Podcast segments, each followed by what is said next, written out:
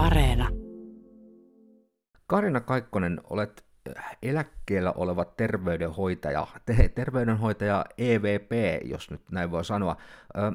Ehdit olla vuoden verran eläkkeellä, kun kutsu tuli antamaan koronarokotuksia.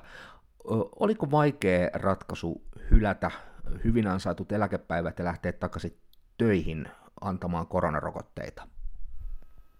Itse asiassa ei ollenkaan. Et silloin kun tuli tieto, että aletaan näitä rokotuksia, niin olin antanut jo nimeni sitten, että jos tarvetta ilmenee, niin olen käytettävissä. En, en jokapäiväisesti, mutta kuitenkin että haluan kantaa korteni kekoon tässä tilanteessa. No sitten henkilökohtaiseen elämään sit tuli vähän tragediaa ja nyt olet, olet pidemmällä sairauslomalla, mutta jos näin ei olisi, niin olisitko nyt myös rivissä ja valmiina antamaan näitä kolmansia rokotteita? Kyllä vaan olisin. Itse asiassa kerkisin jo muutamia, muutamia päiviä antaa kolmansia rokotteita ja tota noin, niin, niin kuin sanoit, niin puskista tuli itselle tämmöinen vähän vakavampi juttu, niin nyt ollaan rivistä pois sitten, joka toisaalta tietysti harmittaakin, mutta elämällä on joku tarkoitus näillä asioilla ilmeisesti, että näin, näin tapahtuu. Ja oma terveys on tietysti aina sellainen asia, jonka kanssa ei, ei pidä leikitellä. Ö, Oletko keskustellut Kaarina Kaikkonen kuinka paljon muiden ikäistesi, e, entisten työkavereidesi, ammattitovereiden kanssa siitä, millainen se halukkuus on muilla eläköityneillä terveydenhoitajilla ja sairaanhoitajilla osallistua näihin rokotteiden antamiseen?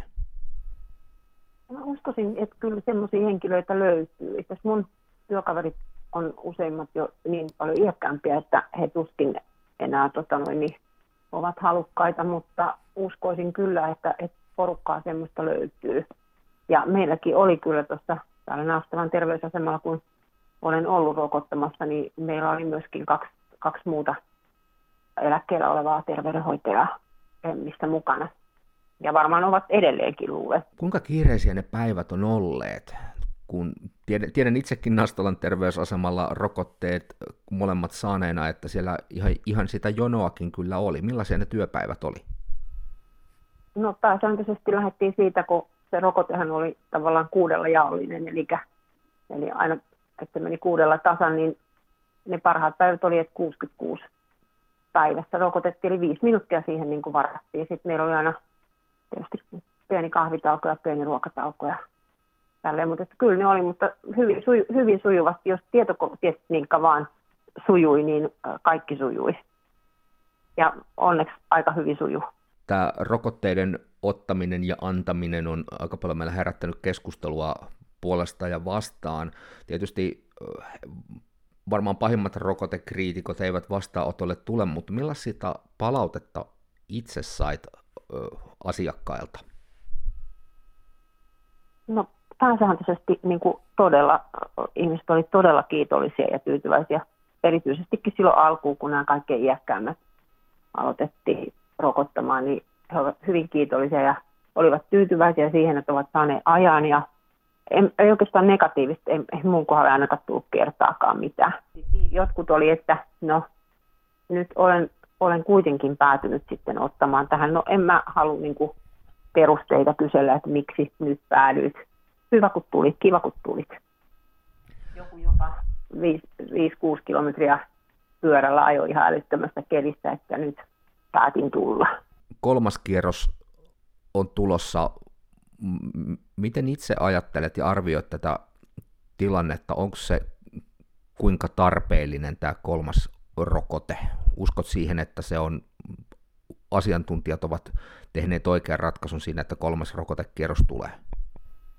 No kyllä, mitä noita tutkimustuloksia nyt on seurannut, niin kyllä siltä niin kuin vaikuttaa, että, että se kolmas antaisi nyt sitten jopa tätä omikronia vastaan suojaa vakavilta taudeilta. Eihän, eihän se välttämättä sataprosenttisesti suojaa, eikä tule mikään rokote koskaan ikinä suojaamaan, mutta jos me vältytään niiltä semmoisilta tehohoitopotilailta, niin sekin on jo aika iso asia, koska se kuormittaa sitten kaikkia muita.